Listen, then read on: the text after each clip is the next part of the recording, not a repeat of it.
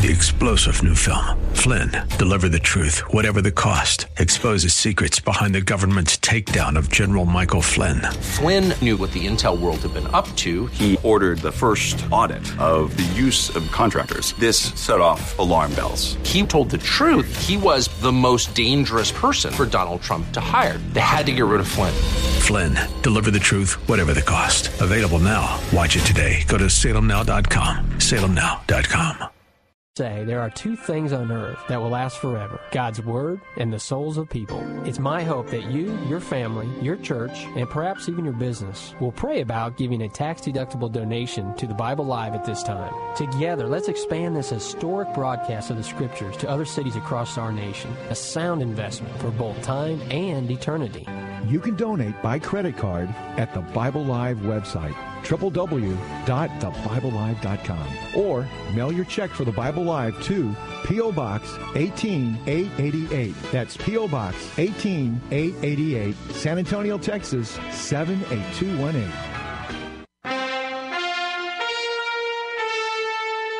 Welcome to the Bible Live Quiz Hour. It's time to test and grow your knowledge of the Bible. The entire Bible every year. On Sunday nights at 9, join us here for the Bible Live Quiz Hour. Soapy will ask questions from the Bible Live lead. You call in with the correct answers, and you win. It's just that simple. So get out your Bible, put on your thinking cap, and hit that speed dial. Because here's the host of the Bible Live, your Apache Indian scout through the Book of Books, Soapy Dollar.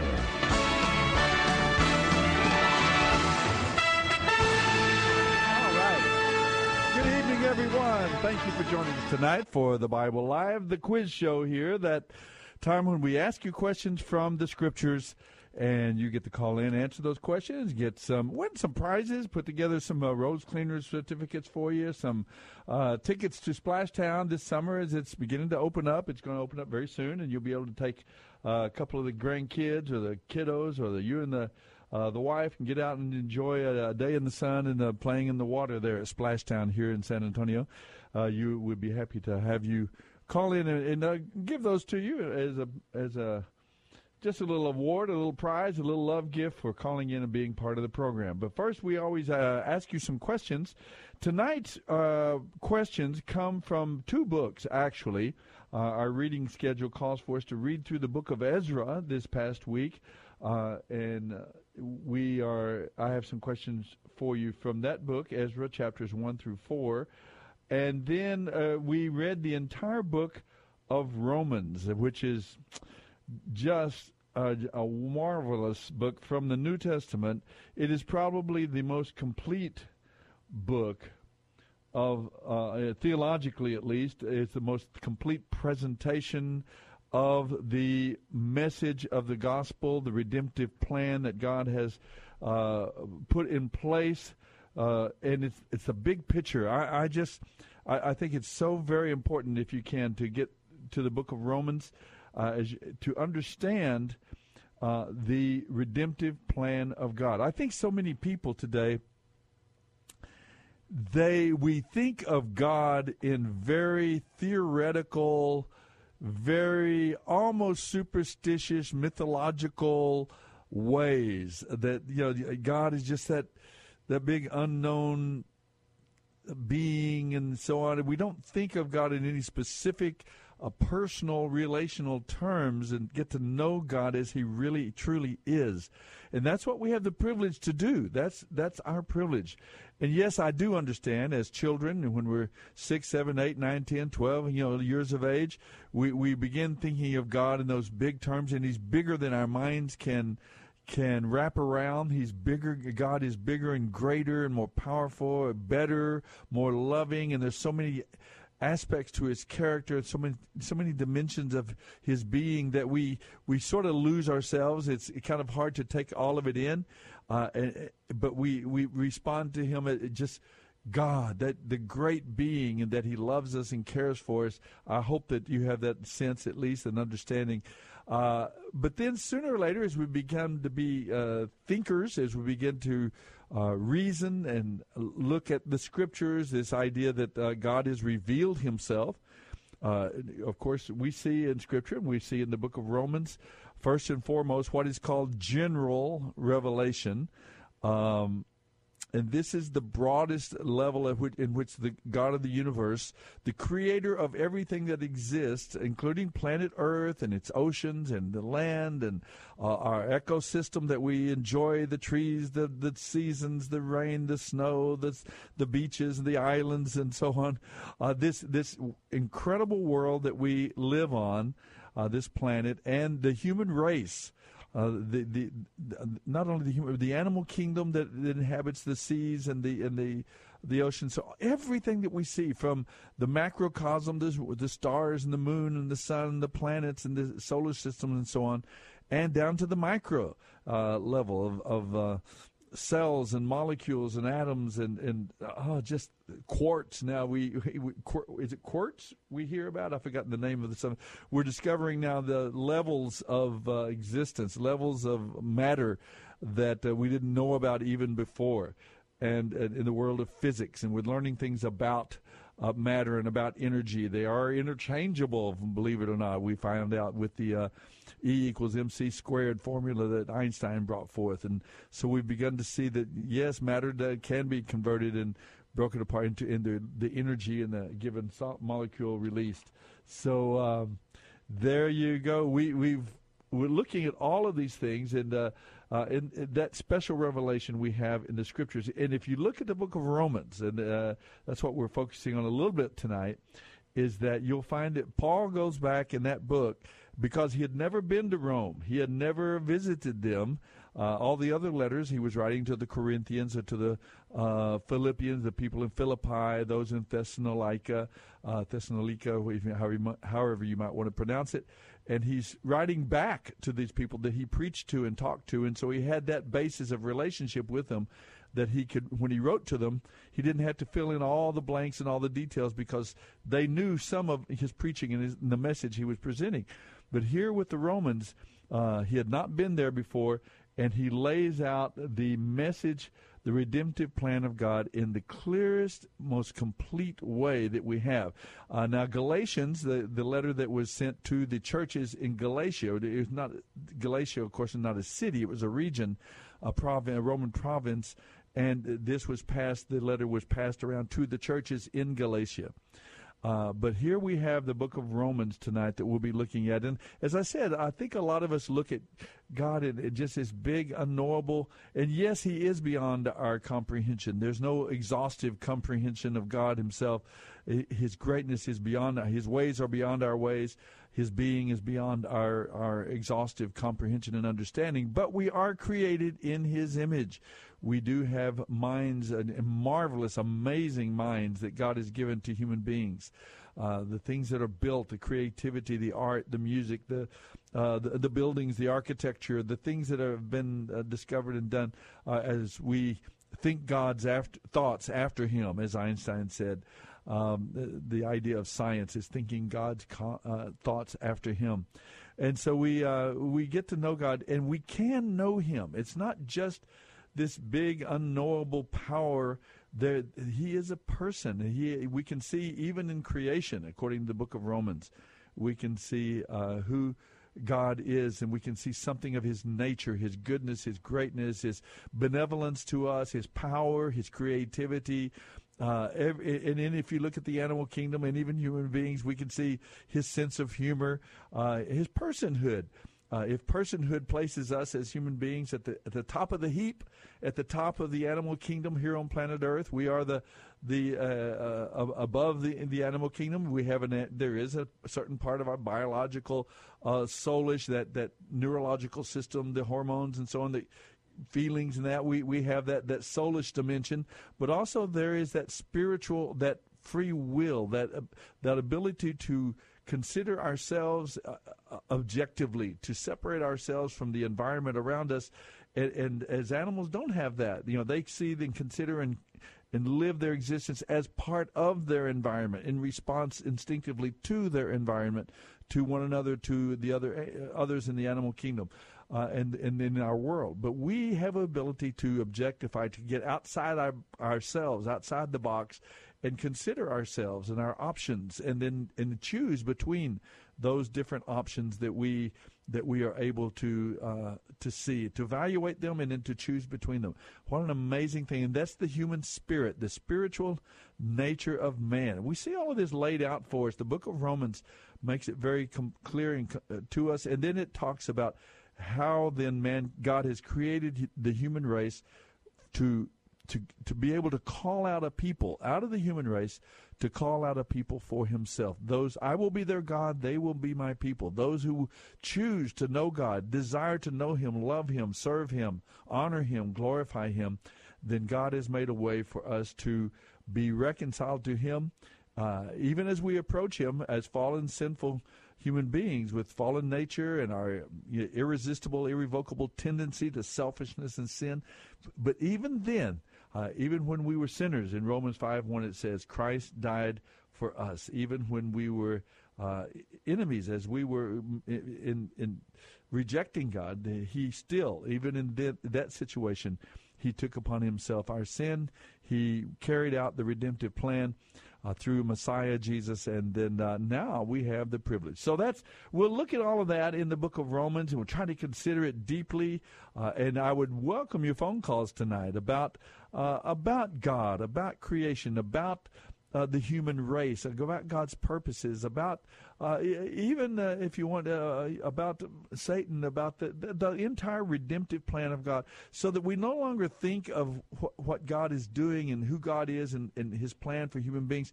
We no longer think of it in these broad, sort of semi mythological or even superstitious ways, but we truly begin to understand and contemplate the true and living God, the the creator himself, how he works, how the Father, the Son, the Spirit dwell in perfect oneness and unity and as as three divine personages. And they dwell in perfect harmony and oneness with each other, in love, in character, in in uh, in their desire, their will, uh, their intention and purpose, and also finally in their action. The three persons, the divine personages in the Godhead, the Father, the Son, and the Spirit is the formula, the the names, the titles that Jesus the Messiah gave to us and made well not gave to us, they were already in the scriptures, but he uh, popularized clearly those particular under that particular understanding of the God, the true and living God. Three distinct persons in perfect oneness and harmony, so perfect in their, their unity and their love for each other and so on, that we can know and consider them accurately, correctly, as one true and living God. Hear, O Israel, the Lord your God is one. So there, uh, uh, that's kind of a background of what we're going to try to do now. I'm going to ask you some questions from the Psalms and the Proverbs, what we call our wisdom and worship segments of our reading schedule, and then I'm going to ask you some questions from the book of Ezra that we read as well on Monday evening, and then chapters one through sixteen, the entire book. Uh, uh Paul's letter to the believers in Rome I'll ask you some questions there too. So if you're ready, let me put out some questions. Our phone number is 340 9585. 340 9585. And before I go too much further, let me just say Happy Father's Day to all you dads out there, and granddads, and great granddads, and uh, just all of you who have dads. Happy Father's Day uh, to you men who have been blessed with. Uh, uh, family, with with wives and and uh, children, and um, may God bless you and give you strength and wisdom and, and guidance as you uh, serve faithfully to love, protect, guide, provide for your children, for your family, and as you point them faithfully to our heavenly Father, uh, the Father of us all. Not not only through creation, uh, not only the the fatherhood of God. There is the Bible does talk about God being uh, a father of mankind. He is the uh, progenitor of the creator of our entire race, the human the human race. So in, in a sense, there is he is our father, the father by creation, but also in that very special sense of redemption, he is our father by adoption. We have by the grace, by the work of Messiah, uh, his his sacrifice, his redemptive sacrifice on our behalf, we have been adopted into the family of God Himself, and uh, we are we point as fathers, we point our children faithfully to the the heavenly fathers. So I, I say happy birthday, happy Father's Day to all of you men out there. I hope you've had a great day and a good time with your families and children, and and uh, pray for those relationships. And let's just keep doing what Job did, praying for our children, interceding, lifting them up, providing, protecting. Uh, we never stop being their fathers. So uh, happy Father's Day to you all. Here's here are some questions now from our readings. Uh, from the book of the Proverbs, I'm going to a- ask this question. If we belittle or disrespect a poor person or one who is less fortunate uh, than us in, in any way, we disrespect them or belittle them or mock them or make fun of them, who are we also disrespecting? Who are we also disrespecting. I noticed this when we uh, on our vacation. We just took a little vacation this last week. I we don't often get to do that uh, in all of our years in ministry. We've uh, I, I, would say probably our vacation times have always been, few and far between in terms of just pure vacation. Of course, we do a lot of mission projects and uh, in uh, Panama and in, in, in, Honduras and Mongolia and India and all over the world we go and do mission projects and it's quite often they're uh, they're a lot of fun and they uh, they're not often just purely for relaxation and enjoyment uh, but we we sometimes I'm tempted to call those vacation but this was a rare time with the family and uh, we got to go down into Mexico. A, a, family of some of our friends and supporters of our ministry uh, have a timeshare down there, and they said, "Hey, Dollar family, you need a rest. We we have this, and we want you to go down and enjoy this." And so we did, and with the three kids and the grandchild and, uh, and my wife and I, we had a wonderful, wonderful week. But I remember while we were there, even I remember even in that culture and society, we saw a man, a very uh, humble man, one who evidently a, a bit broken or, or in his mind and his understanding.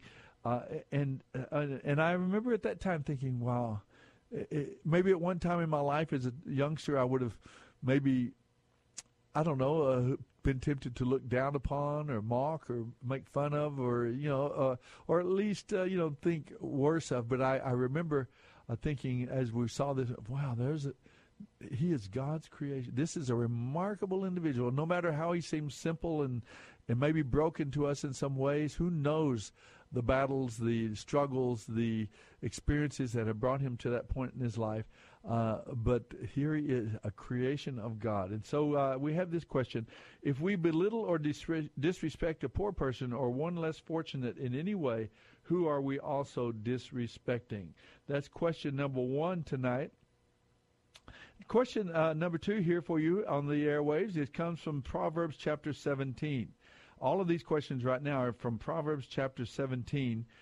The first question comes from verse 5. This question comes from verse 28. Even fools are thought to be wise when they do what? Even a fool, even fools are thought to be wise when they do uh, something very specific. What is it? Proverbs 17:28. Very interesting passage. Let's go to the book of Ezra now. Uh, this writer, this uh, scribe, uh, who who loved the scriptures and wrote the script, um, uh, some psalms. He wrote uh, the book of Ezra, this history that we have there of the people returning to the promised land. From Ezra chapter one, verse one.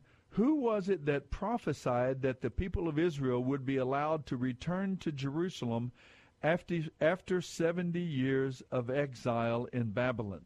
Who was it that prophesied that the Israelites, the Israelis, would be allowed to return to Jerusalem after 70 years of exile? That's found in chapter 1, verse 1 of the book of Ezra.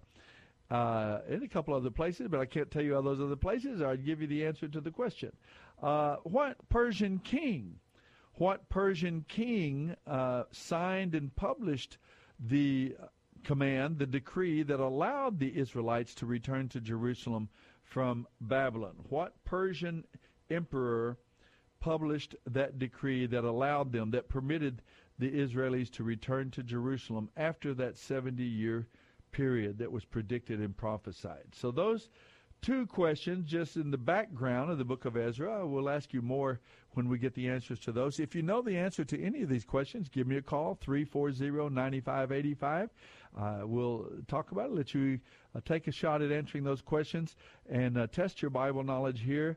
And hopefully we can talk about it a little bit, maybe deepen and expand our understanding and our knowledge as well. And you'll pick up some tickets to, um, uh, let's see, Rose Cleaners and some free passes to Splashtown this summer. We'll give a couple of passes uh, to each of our winners tonight. 340-9585. Now let's go to the book of Romans. This this very complete presentation that the apostle Paul gives about um, the uh, redemptive plan of God, about God and his redemptive plan. Now, this comes from the first chapter, first verse of the book of Romans. Uh, in the Roman Empire, freedom and citizenship were precious possessions. Over half of the people in the Roman Empire were enslaved at some level, indentured slaves and so on. And so we have this uh, question. Uh, freedom and citizenship were rare possessions, precious possessions, but Paul starts out his letter to the Romans referring to himself as what? Romans chapter 1, verse 1. And another of the great themes of the book of Romans uh, is what is the coin of the realm, spiritually speaking?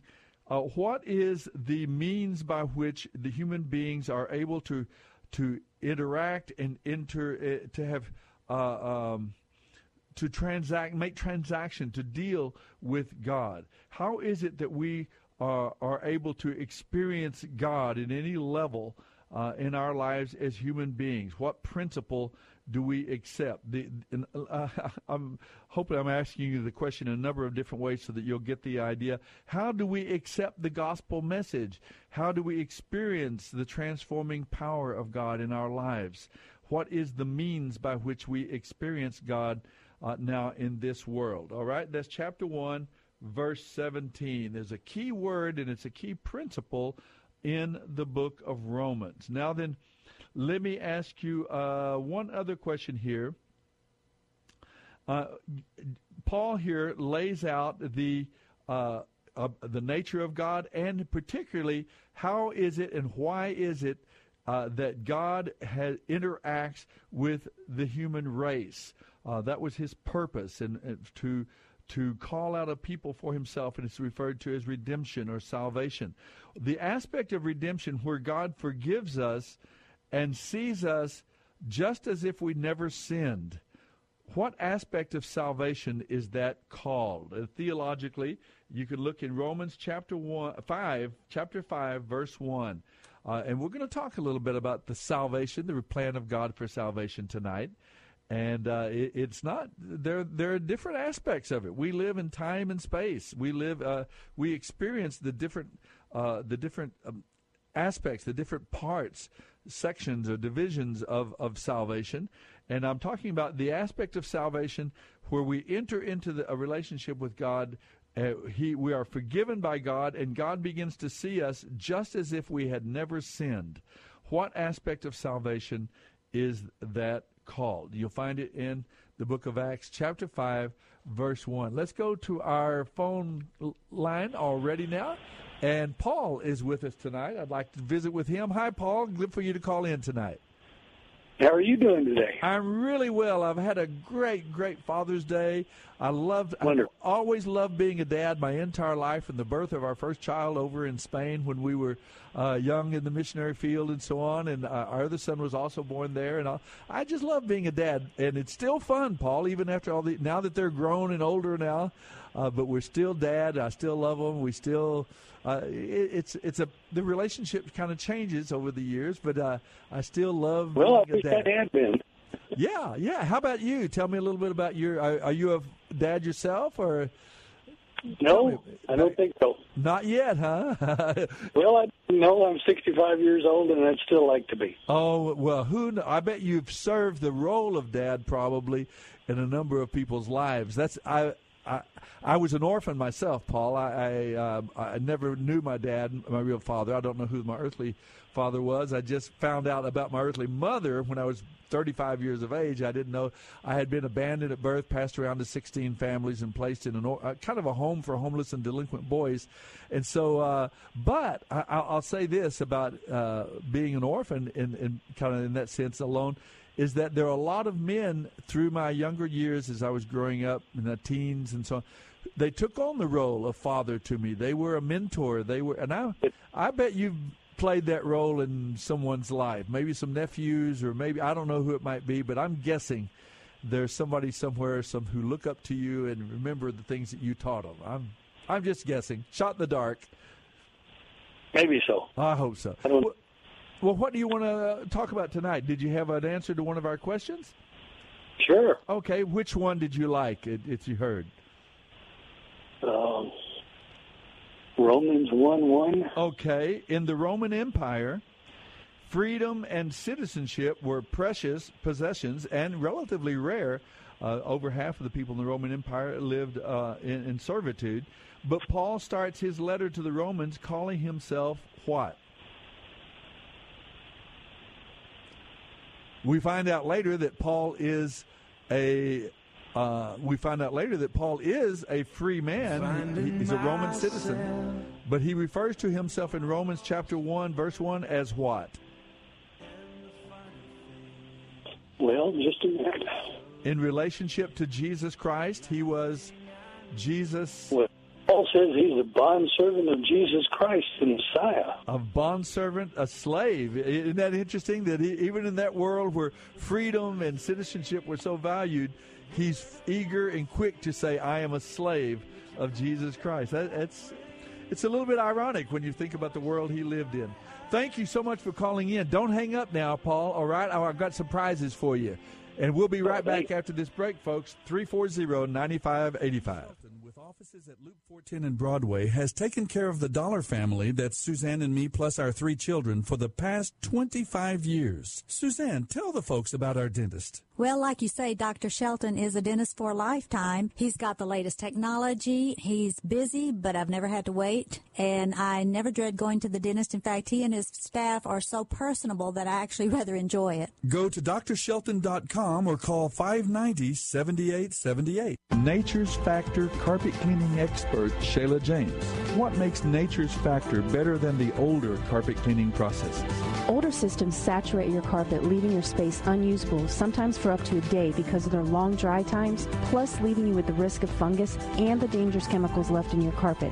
With Nature's Factor, our quick dry time makes your home or office space usable almost immediately, while our green solutions eliminate the possibility of fungus and are perfectly safe for your children and pets. Nature's Factor, carpet cleaning for the 21st century. 831 3535. Dennis Prager here with an important message. We spend our whole lives taking care of those we love However, statistics show that over half of all adults fail to have a will prepared. Giving the gift of a well prepared estate plan is one of the most loving things you can do for those you care about. So let me introduce you to Charlie Weisinger with Weisinger Law Firm. Charlie is an estate planning attorney who takes the time to get to know you and your family and your goals and desires for them. Charlie makes the process simple. Most clients have a plan in place in as little as two visits. Give Charlie Weisinger and his staff at Weisinger Law Firm a call today. Your first consultation is free. Weisinger Law Firm is conveniently located one mile north of 1604 in Selma, Texas.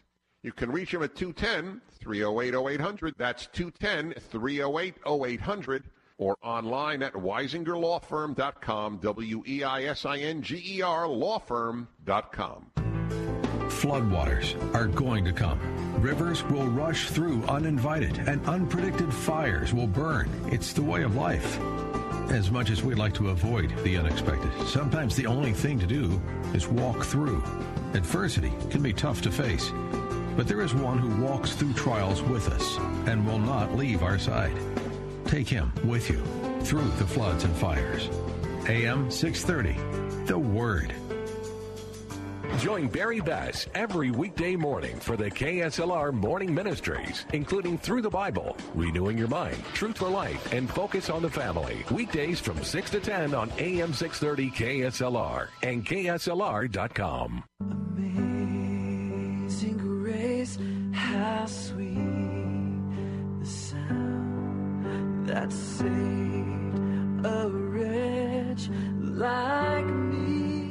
This is the Bible Live with Soapy Dollar. Once was lost, but now I'm found. Was blind, but now I see. Twas grace that taught my heart to fear, and grace my fears This is the Bible Live, the quiz show. We're asking you questions about that amazing grace that God has poured out on the human race and inviting us into a relationship, an intimate, personal love relationship with God Himself, the Father, the Son, the Spirit, entering into that oneness relationship uh, that that Jesus the Messiah even had with with God the Father. Isn't that the, the theme of John chapter 17? Oh, Father, he said, he said, bring them in, love them with it, let them experience that perfect love. Bring them into, into that oneness that you and I have experienced even from eternity past. What a tremendous uh, blessing that we are called and that we can respond. And if you desire to be made right with God, if you desire to be right with Him, to experience God, to know God, to honor God, to please God in your life, if that's your joy and your delight and your desire, no matter what kind of mistakes you made in your past, no matter what kind of uh, uh, life you lived in the past, if in you at this point you may be even suffering consequences of uh, of sin or difficulties and tragedies in your life in that sense. Uh, but even then, uh, especially then, is when we are called. We sometimes we're at the bottom of the barrel. at the, it, we have to dip right to the bottom before we can look up and we see God's love and mercy. He's, we see His forgiveness, His redemptive plan, His salvation. So I, I encourage you tonight as we talk about the great book of salvation in the in the New Testament. All of the books deal with the theme of redemption and salvation, but the book of Romans in particular is very clear about it. I want to encourage you that you can you can know God. You can be made right with God. You can experience Him. And I'm not talking about fire insurance. I'm not just talking just so I can go to the hot air conditioned place instead of the, I mean, the air, cool air conditioned place instead of the hot place when I die. That's not, we're talking about if you desire God, if you want to know Him, if there's a, a longing in your heart for rightness, for righteousness, for goodness uh, for immortality, to to continue and to live in relationship with God. All of these things, Paul points them out in Romans chapters one and two, uh, that they are fundamental to those who the redeemed. If those are our desire and our longing, those are the ones that God has uh, God has carried out the redemptive plan so that we can come into a confident secure relationship with the Creator. Well, let me ask you the questions I've got out there on the airwaves. I'll go through them quickly this time. If we belittle or disrespect a poor person or one less fortunate in any way than we are, if we make fun of them or disrespect them, who are we also disrespecting? In Proverbs chapter 7, verse 5. Who are we also disrespecting at the same time if we belittle or disrespect a poor person? Uh, and another question from the Proverbs chapter 17 even fools are thought to be wise when they do what? What is it that, uh, that sometimes uh, I, have seen this work, and I've, I've actually uh, uh, seen this work in my own life at times when I've been rather foolish and so on. But sometimes uh, people, I can fool people into thinking I'm wise when I do this one particular thing. What is it?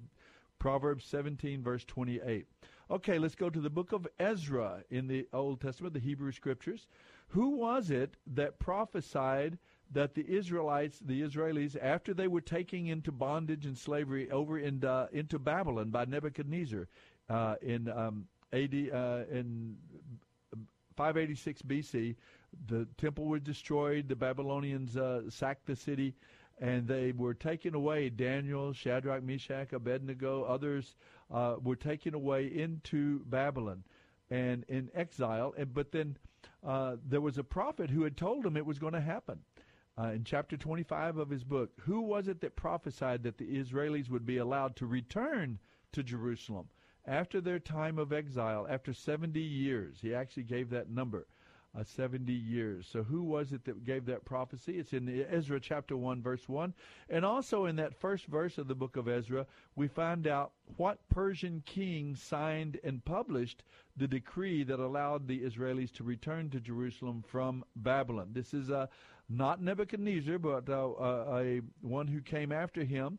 Uh, they conquered actually the, this particular people group, conquered the Babylonians, and this emperor uh, he's actually referred to, believe it or not, in the Hebrew Scriptures. The, the term Messiah is uh, is given to this emperor, this uh, Persian emperor, but he is the one who signed the decree that allowed the people of Israel to illegally to return to Jerusalem from Babylon.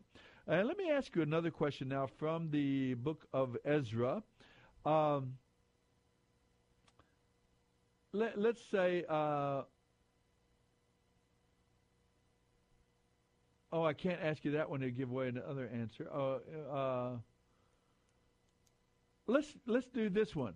When the people, when the first fifty thousand people returned to Israel from Babylon, once they were given permission to go, there was this uh, large group that made that first trip, forty-five to fifty thousand people.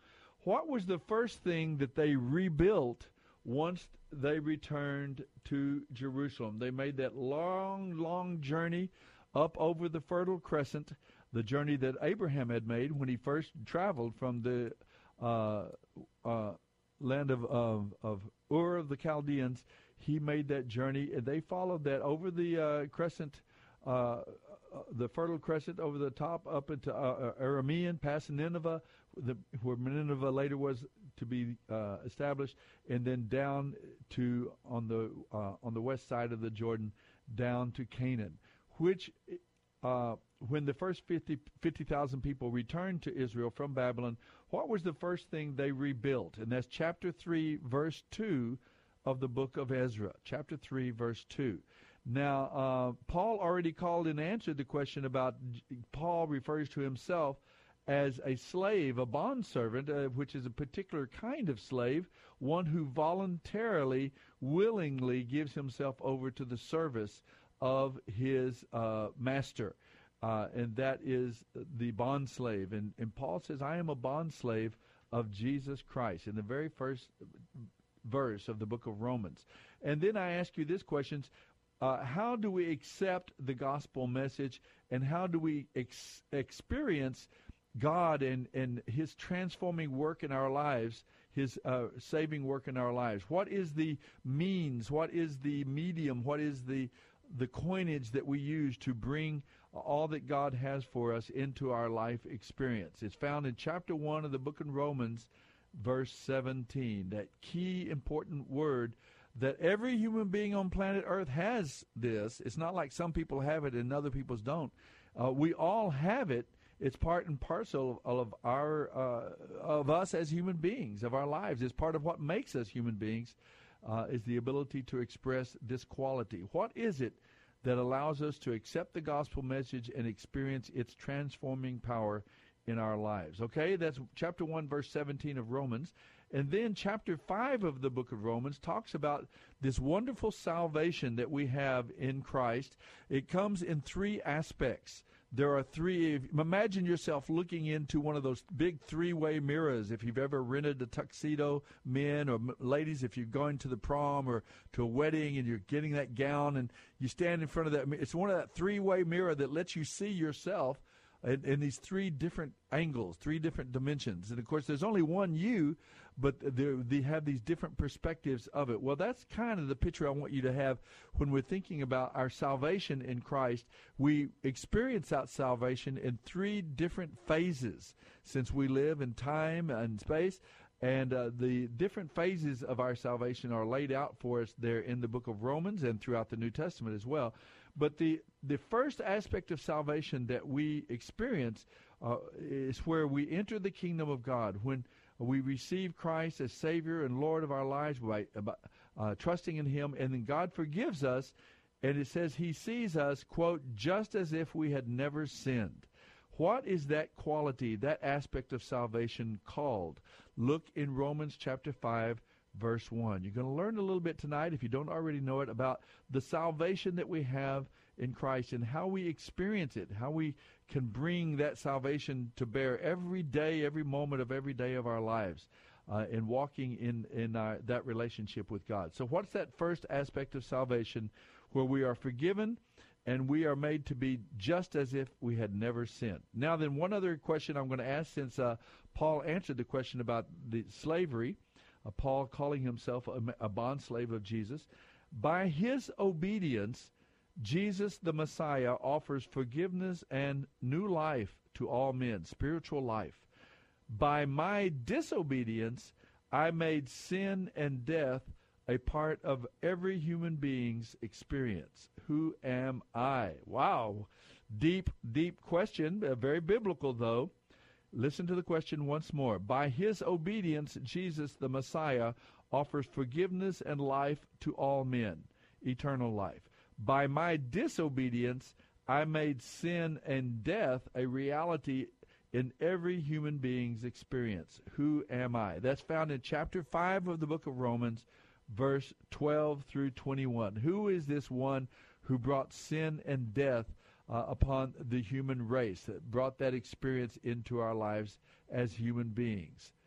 You can give us a call, 340 9585. That's the phone number, 340 9585. That's our phone number. If you can answer any of those questions, we'd love to hear from you. We've got some uh, great prizes for you, uh, some tickets to Splashtown this summer uh, that you and your family can enjoy. Two tickets, and then also we have some uh, uh, tickets, uh, some coupons or that you can use. They're not coupons you have to buy something first. These are just like money. You take them into Rose Cleaners, and they they function just like laying out a twenty dollar bill. You'll have a twenty dollar uh, uh, uh, what do I call it? I don't want to call it a coupon. I guess uh, uh, that you can use there, uh, like twenty bucks, to uh, get your clothes cleaned and processed there at Rose Cleaners. Or maybe you have a special cleaning project, a sofa or some linens or some uh, drapery or so on that you needed taken care of. That they can do that for you, and we have uh, a gift certificate for you from Rose Cleaners. So give us a call three four zero nine five eight five if you would like to uh, answer any of those questions for us. Now, another of the great themes of the book of Romans in the redemptive plan of God and so on, and, and, and that we've laid out, another of the great themes that is that is introduced and that is uh, clarified and, and, and spelled out in deeper uh, detail, perhaps for us in the book of Romans, is uh, the the Holy Spirit.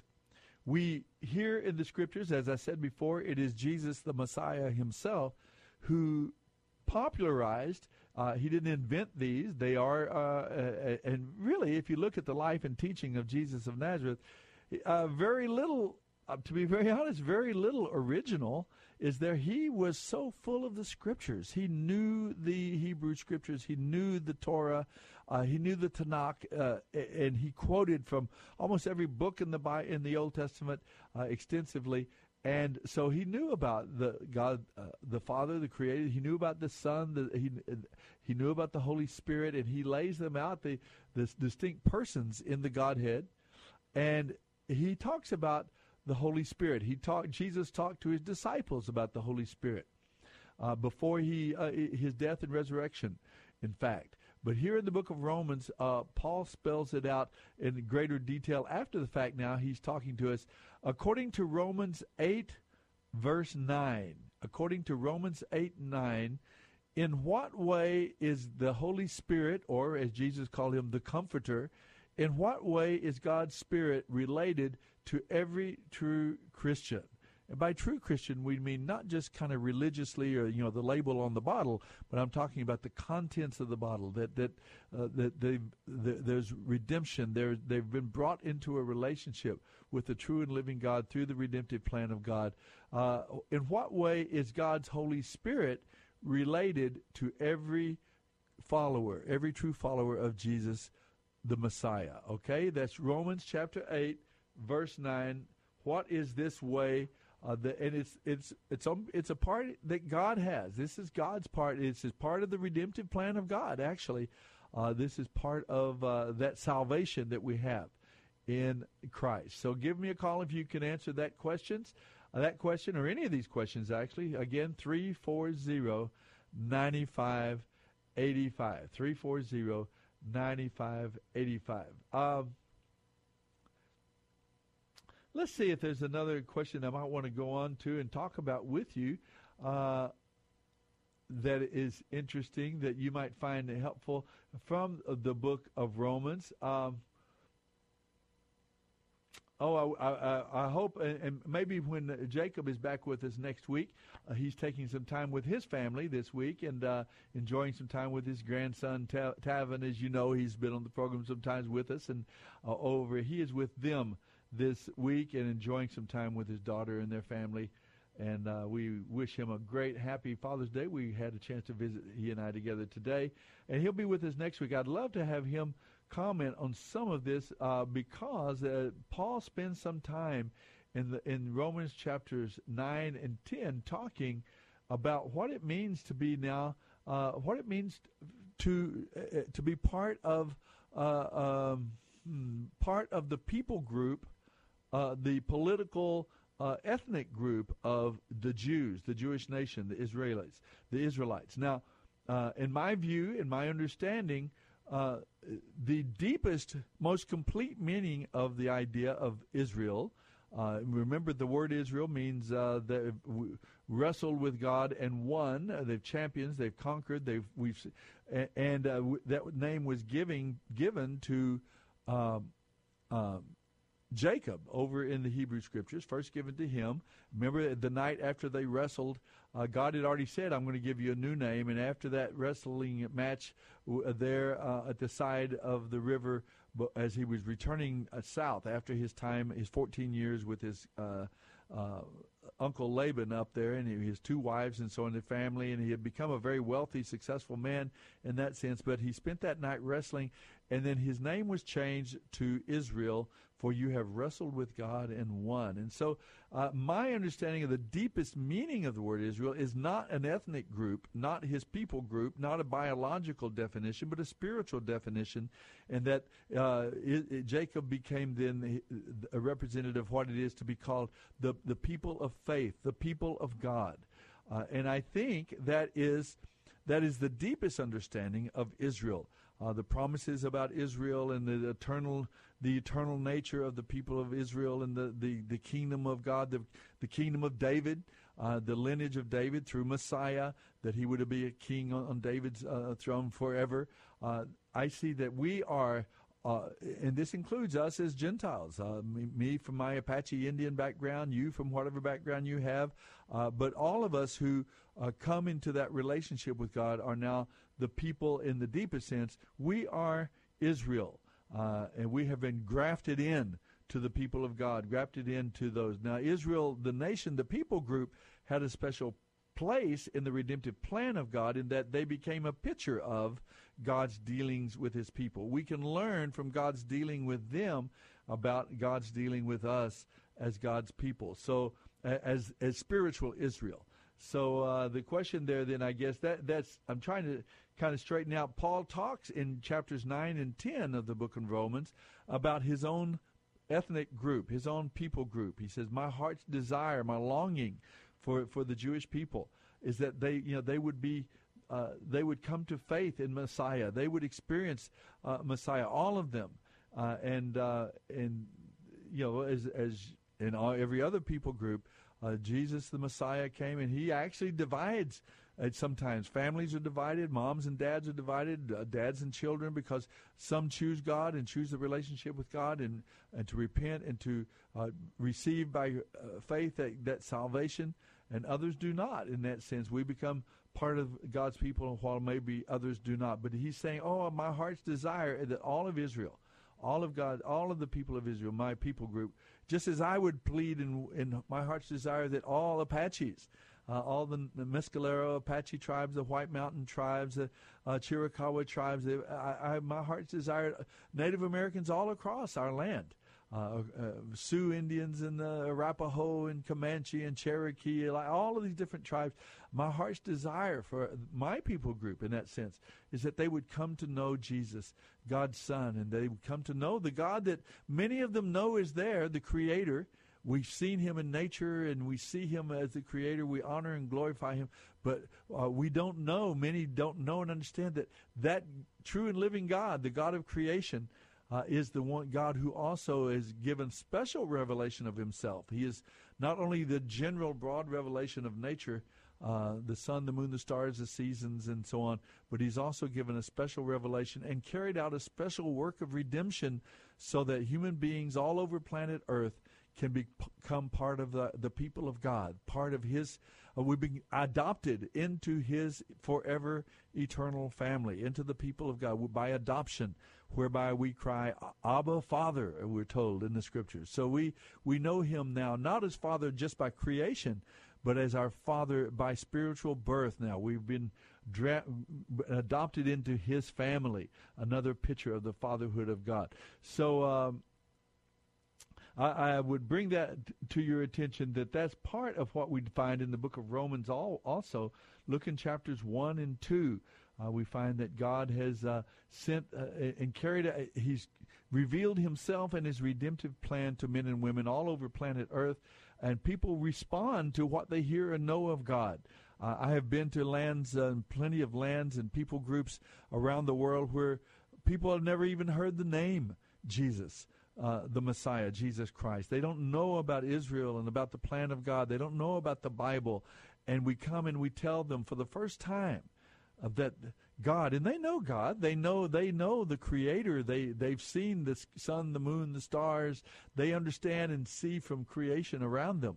Uh, as I said before, not only the sun, the moon, the star, the world around us, but also uh, the sun, uh, the, the the macrocosm, the the stars, the generation, and also they looked within inside themselves, and they see that that God-shaped vacuum that God has planted in every heart. God has planted eternity in our hearts. We have this special, unique awareness that we have as human beings that we enjoy that we can we can we can consider our world objectively we can get outside of ourselves we can and we can think and we can rationally uh, reason about the uh, the world that we live in about our own selves uh, we we can think about ourselves as separate from our environment not just re- responding instinctively to the environment, but we can, yeah, we can look at a path and say, hmm, there's a fork in the road. I can go this way, point uh, path A, or I can go path B, or I can go path C, or maybe D. Uh, I can make a choice, uh, uh, and I can, and we can envision those and think them through, and then we make a choice between them. That's something that we can do uniquely as human beings, and that gives rise that free will and that rational that that ability of reasoning gives rise, of course, to uh, a, a, great number of longings. And we long for truth. We long for understanding. We long for information. Uh, we long uh, for uh, good and evil. We recognize that, that, certain behaviors and attitudes are wrong and harmful, and, and, and, and we want righteousness and rightness, and we want to be treated fairly. We have this sense of ought. Uh, all of this is a result of what we call general revelation. Uh, and we find that in creation, and we find that in our, our knowledge of uh, consciousness, this special awareness that we have as human beings that causes us to wonder about a purpose and meaning and significance in life. We wonder uh, about, uh, uh, you know, why this happens and why does death and we we long for immortality we long for life we we instinctively think of life after death uh, and and so on so we uh, these things, these longings that we have, give rise to the idea that there must be a reason. Just as, just as, um, just as the existence of thirst, uh, you are thirsty, uh, you are hungry. These longings that we have give rise and give credence and, and uh, support to our belief in the existence of water. You know, uh, we believe if we, we have this longing, so there, we just instinctively think there must be a satisfaction to that. And so we have these longings about God and the, and, and the spiritual dimension and the spiritual world and, and spiritual qualities and, and values, goodness and mercy and sacrifice and beauty and art and all these things and non-material even. What play, how could they even exist uh, apart from uh, a designer, a, a, the God, and how could we even think about them? You know, the the lion out there on the. Uh, uh, I've watched a lot of National Geographic. You know, the uh, I love the discovery programs and all that about the prides of lions and how they exist and so on. There, you see this pride of lions up there on their their, their resting place, and and they're watching these zebras or these uh, wildebeest going by. You know, and they're not going. Hmm, I wonder, would it be morally right, Dad? For me to go out there and, and chase down that, that little colt, that little zebra colt or that, that wildebeest there, would it be would that be rational? He's already hurt. He's a little bit lame. Would it be rational and kind of me to go out there and eat them, or, or would that be uh, taking advantage? Would that be wrong? They don't have moral quibbles. They don't. Uh, you know, all they see is walking hamburgers going by. They they see lunch. You know, they're on a, on a on a conveyor belt in front of them, and they're saying, "Well, which one can I get?" And uh, they don't think what we do as human beings. We think about being merciful and fair and right and good and kind and and why is that? Well, it's because of the God has revealed himself. He has placed eternity in our hearts and, and we long for him. And, and Paul says that if we that creates that longing and though and so if you have that longing for God and that desire for purpose and meaning and significance in life, for to be morally made right with God, for forgiveness and cleansing and to be to be, be made right and forgiven uh, and to become good people, good, moral, right people. Uh, the power of God is available to forgive and cleanse, and also then to transform and change us and give us the power to live as we ought, to live and, and, and to, to make right choices. Give us the power of freedom. True freedom, as we learn in the scriptures, is not not the ability to live, not the ability to live any way we want to, but to live and do the right thing. Not to do anything we want. That's not freedom. The true freedom is the ability and the power to live as we ought to live, to do the right thing.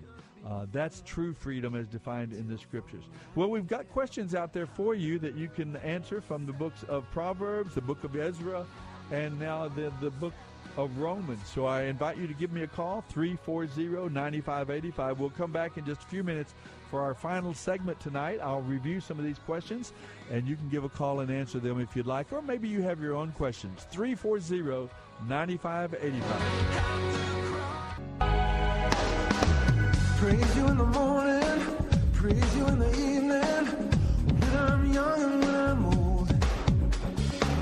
Praise you when I'm laughing, praise you when I'm grieving, never season of the soul.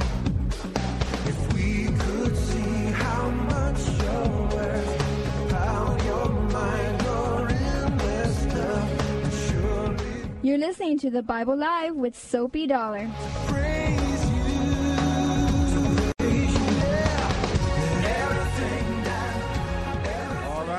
Back. Hopefully, you'll give us a call this last segment of the program, 340 9585. If you'd like to visit, answer a question, win some prizes, uh, maybe even just ask your own questions, talking about the Bible, talking about God, talking about the redemptive plan of God talking about the fatherhood of God in terms of creation and also redemption. We are twice bought, twice belonging to God, once through creation and once through redemption. So we, uh, He loves us. Even when we were lost, He came and found us and purchased, bought us back again. What a beautiful picture we have there in the scriptures of the redemptive plan of God. Give us a call if you'd like, 340 9585. I'm going to go directly to the phone line. Uh, I guess it's calling. Okay, we may have lost our caller, but maybe uh, calling back to join us now. So we'll go to that line in just a moment when it opens up. 340 9585. That is the phone number.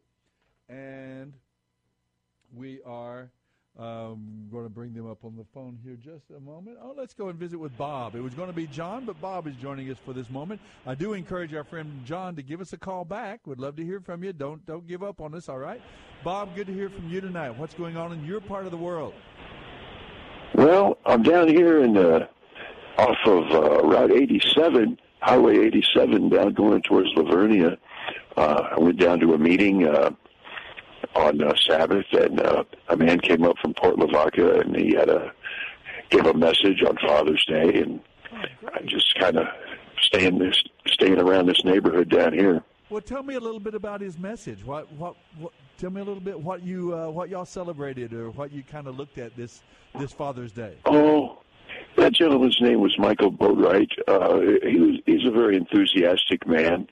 Uh, he, he's had a lot of problems in his life, but he turned his life around uh, through the Bible and uh, believing in Messiah and and. Uh, uh, he, he's uh, a, a believer, an observant believer. Uh, but I, I think mostly his enthusiasm was the uh, was the big thing, and then uh, uh-huh. I threw my two cents in at the at the comment time. Uh, I think about five comments were made. Uh, I threw my uh, my two cents in uh, was regarding the responsibility of fatherhood. It it comes on most men pretty young, and its youth is kind of wasted on the young, and we probably wish we could do it over again. We make But, a lot of uh, mistakes, don't we? Sometimes in our in our youth, but uh, well, love co- can but, cover uh, a multitude of uh, mistakes too, doesn't it? That's good. Yes, yes, and uh, uh, especially when it's done in ignorance. But uh, I, I, my comment was the responsibility of it. When I look at Exodus 34, Uh-huh. uh, the iniquity of the father would be visited uh, in uh, punishments or, or or or difficulties, pain uh, on the third and the the the the the, the, the son and the grandson, granddaughter, the, and the third and the fourth generation, the uh, great grandson, the great granddaughter, uh, and the great great grandson and granddaughter, and it it really it, it's very sobering to think, wow, I, I've gone and I've gone and done it now. I, I've brought about this. Uh, this new human being, and, uh, and now whole generations of history, the next 100, 150 years, uh, their their lives are going to be, uh, to an extent, their happiness is going to be based on if I can be a good man, uh, and, and and not be a the uh, the the scripture has to do with uh, an unfair person. Yes. The iniquity has to do with uh, being an unfair person, intentionally unfair, taking advantage, uh, set maybe setting up little schemes to move yourself ahead and uh, move others down, and. Uh, it uh, th- that those iniquities will be visited in the form of pain or, or correction on the on the kids. So uh, I that was my that's what jumped out at me. Uh, Tell me where that is again. Once, well, you, I think you said Genesis. well, I, I think that's in uh, that's in uh, Exodus 34, but it's also in the Uh-huh. it's also in the Ten Commandments in Deuteronomy and in Exodus, Uh-huh. uh, pertaining to the second commandment. Uh, but uh, it's given separately in Exodus 34. But uh, I was just listening to Jonathan Cahn, and I, I, I want to state that I believe some things in the Bible are uh, perhaps uh, symbol symbolic, uh, because uh, how would anyone know that the temple, that the veil was rent? You know, Uh-huh. uh, being that it was a closed building. It could have maybe got out as an urban legend. Hey, the temple was rent, but it would just be a rumor. Uh-huh. So I, I, uh, how, how substantiated would that be? And if it was substantiated, it seems that the writer would say, "Hey, so and so priest Yeah. in, in the so and so, a very high-ranking senior priest, stated that the te- that the veil was rent." And though that, that detail is not given, so I believe some things are they they, they have a grain of truth in them, and uh, perhaps we can say symbolically the veil was rent. Right. Uh, uh, You can. yeah. I, I agree with you, Bob. I, uh, uh, You know- Bob, there are a number of passages like that, things that we get the record of. Uh, some of them we can imagine, for example, that might have been reported back. Uh, some of the prayer times that Jesus had, that the disciples remembered those when Peter, James, and John at times were the ones with them. Uh, uh, but that in particular is one where the the uh, when Jesus uh, was on the cross, we, we hear when he died that the the, uh, the that curtain that divided the holy of holies from the holy place uh, was ripped Yes. from top to bottom. It says, and we, we you, the question is, well, how do we know that? You know, was that did that work Yes. it out? Was it broadcast, or was that Maybe uh, it happened. Maybe it happened in heaven. Uh, uh, but uh, I would say uh, I believe I, I've come to believe that a lot of the New Testament and even some of the Old Testament, uh, the Hebrew Scriptures are uh, what, I'd call a paraphrase. Uh-huh. Uh, paraphrase. Yes. Uh, a little bit of artistic artistic writing. If you if you do a lot of reading, you you find that the the writers learn how to be uh, symbolic and uh, use symbolism in their writing, and uh, I, I believe that a lot of it is a, a, a paraphrase to try to make people understand how important these things are. But uh, I was uh, I really appreciate your show, sir. I I um, try to support it occasionally, not as much as I should. But uh, Jonathan Cahn kind of reminds me of that, his little spot there. Sure.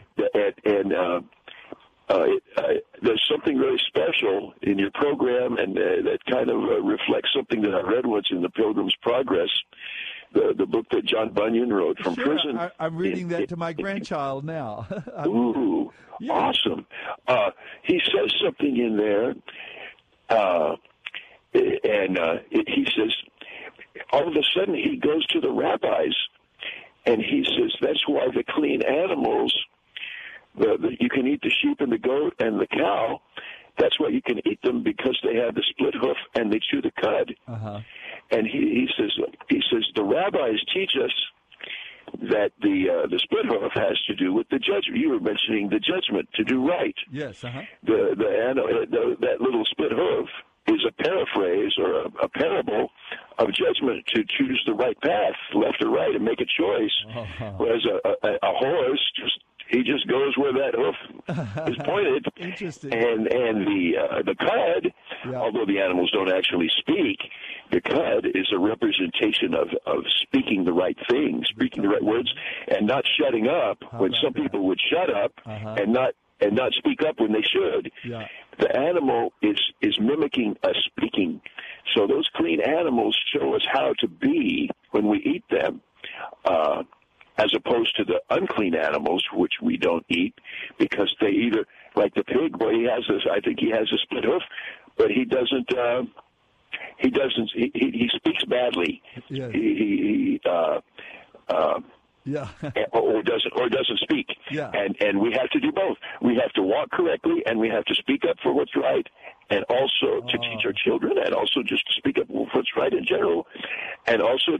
Uh, uh, not to keep our mouth shut, you know. Yeah, well, that'll preach. I tell you that, and and Jacob is constantly reminding us. One of the greatest things I've learned uh, from Jacob in, in the Hebrew perspective of our scriptures is that, uh, I mean, these passages are they're written by the Hebrew people, Jewish people, with their traditions, their history, their language, and their particular language, particularly Hebrew. Uh, uh, not so much the same with Greek, but particularly Hebrew was totally a, a picturesque language. They they it wasn't A plus B plus C equals D. You know, it was they they they were more contextual. They were more like Spanish. Yeah. I'll tell you, uh, when I lived in Spain.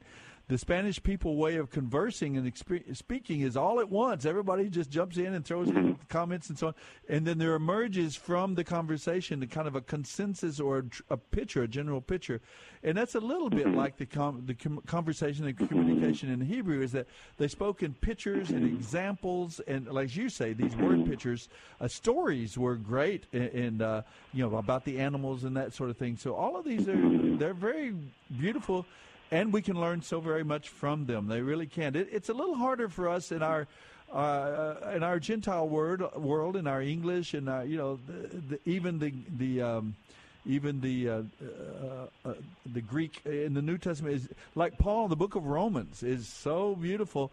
Part of that is because it is so exact that the Greek language was more exacting and more and he and he gives meaning to this word like justification, sanctification, propitiation.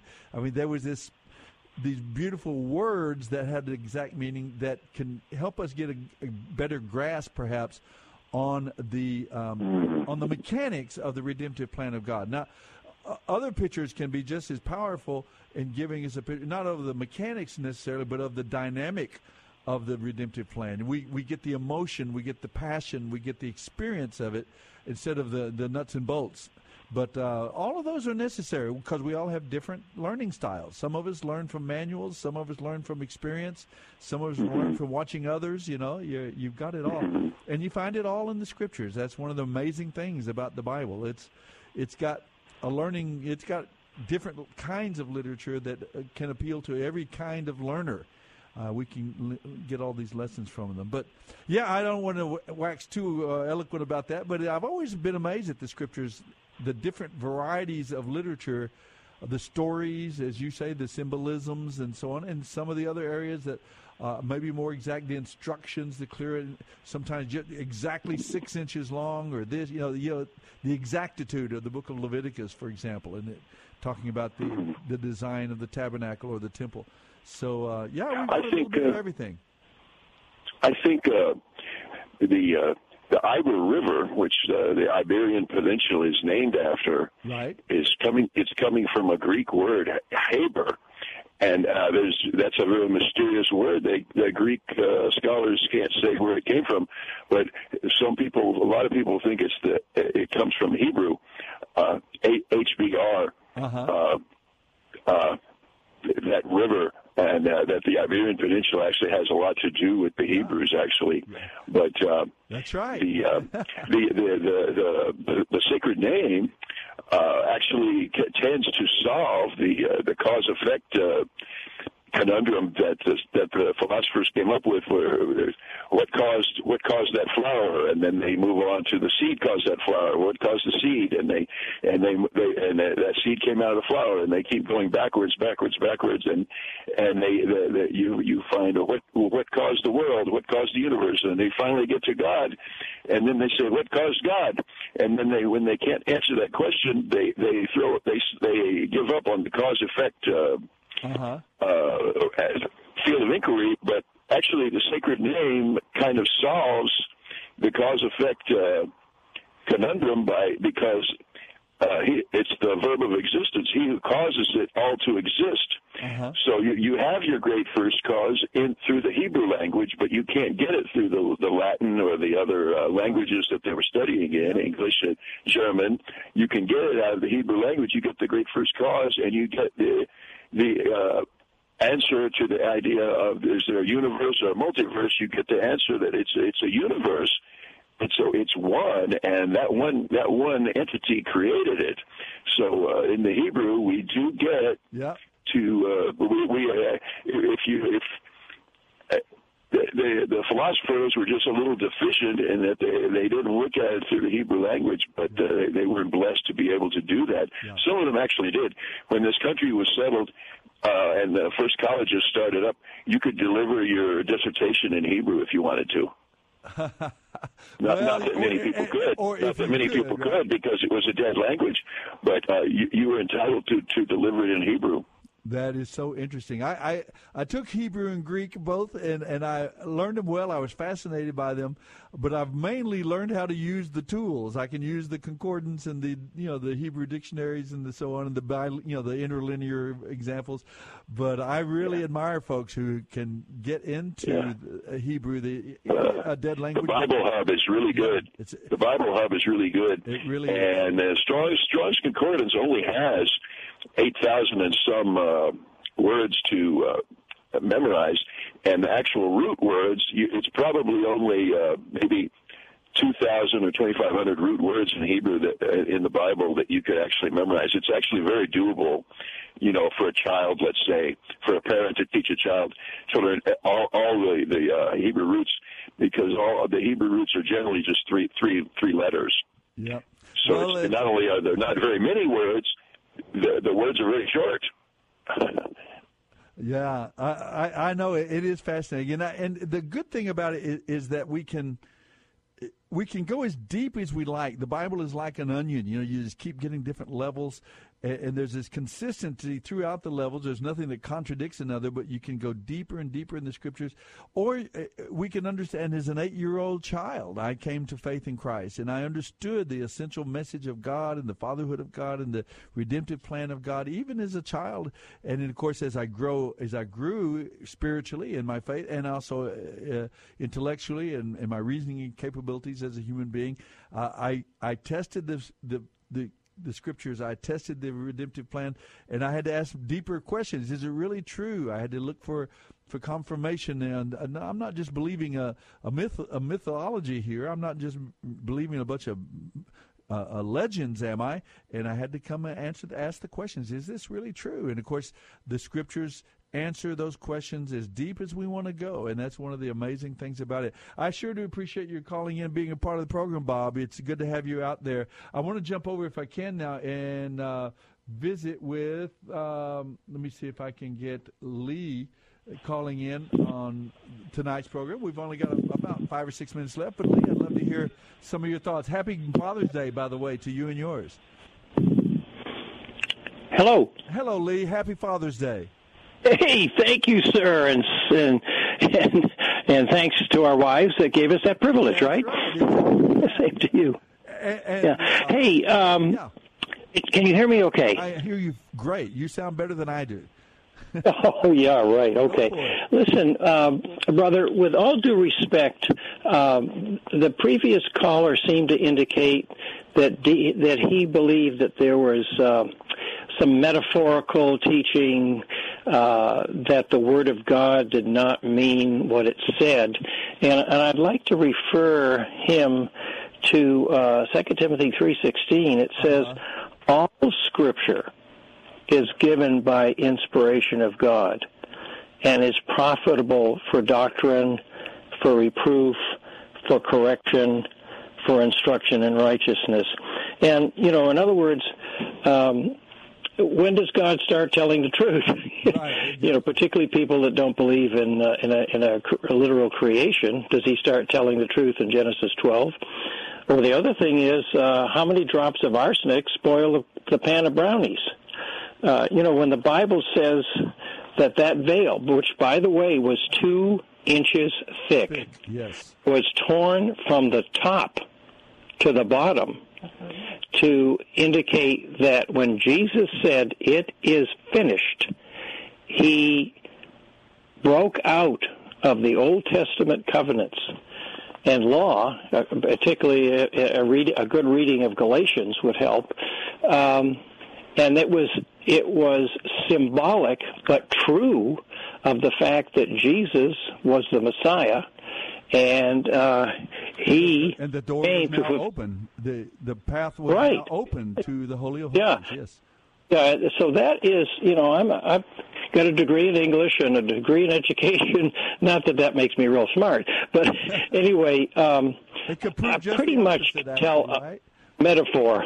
You know, so that is a literal occurrence that took place, particularly emphasizing uh, the work of Jesus Christ. So I just I just thought I'd I'd mention that because um, we do have folks that that even way off on the left that want to say, well, you know, like the Jesus Seminar people. Yes. That's the kind of that's the kind of thing they pull, uh, and twisting the scriptures.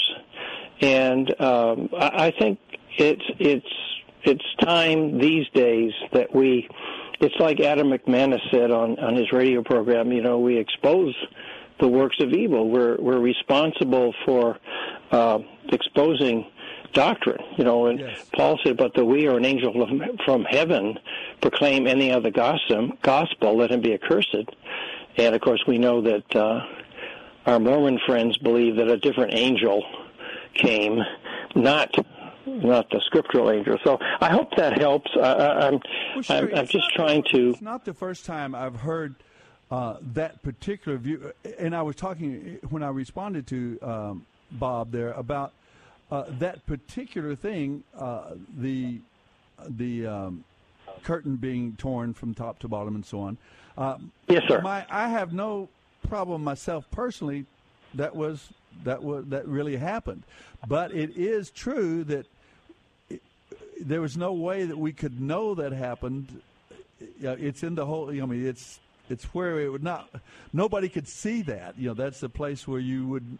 It would have to be broadcast and made known through some kind of medium and understanding uh, to the people to to even write it down and all. And so I, it's not the first time I've heard the idea that this might have been a picture of uh, just an expression using the, the curtain as a way of, of emphasizing that the doorway is now open. The temple, the curtain was rent from top to bottom, from God to mankind. It wasn't a thing that man ripped it from bottom to top.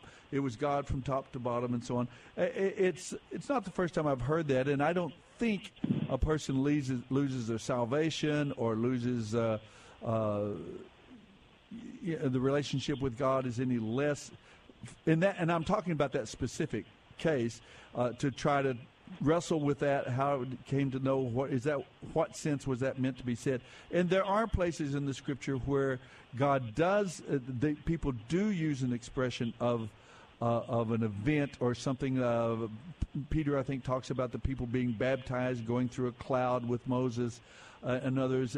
They do use pictures. They do use examples. They do use and, and i understood what bob was saying my particular view is in, in likelihood, I don't have any problem thinking that was real, that was literal, that was physical, and God did it somehow. And how it got to be knowledge that people could write it down, I don't know. But I mean, I, am not in position to deny it, you know. So I, I just go with it. it. The picture, though, is the same.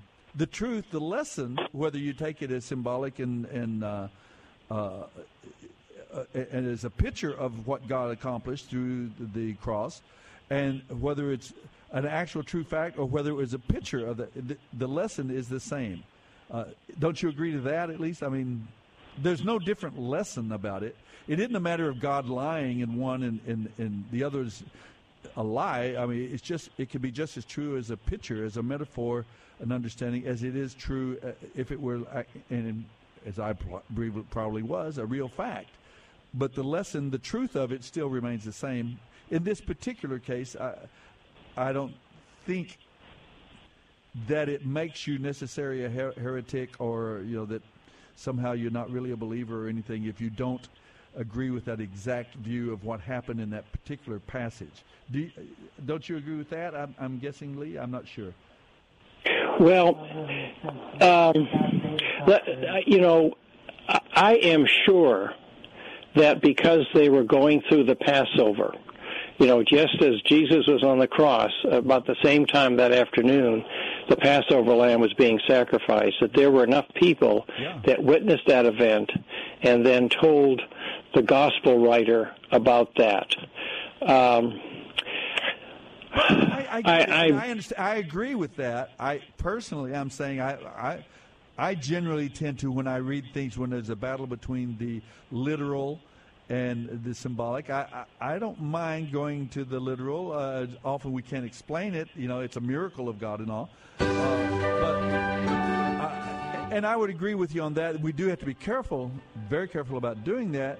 If the Bible says this was literally and, and true and so on, but. Uh, I, I gave, give I give Bob a little bit of slack there. Um, I could see I, have read that theory in in uh, good the, in good uh, seminaries, sometimes that theory, that particular view is presented at least as an option. Gotta go, Lee. Good to hear from you. The and Bible great, Live great discussion. That's what we're all about. See you next week. Culture, and it's brought to you by Cru Military Ministry.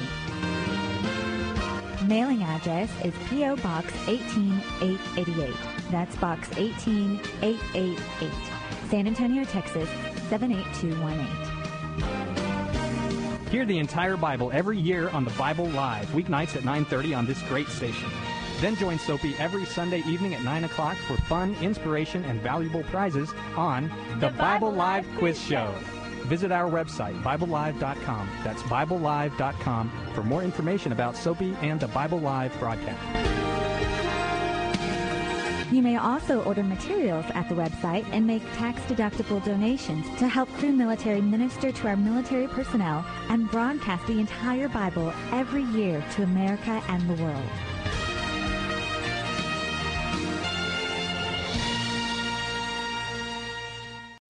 Three star general Michael J. Flynn, head of the Pentagon Intelligence Agency, knew all the government's dirty secrets. He was one of the most respected generals in the military. Flynn knew what the intel world had been up to, he understood its funding. He ordered the first audit of the use of contractors. This set off alarm bells.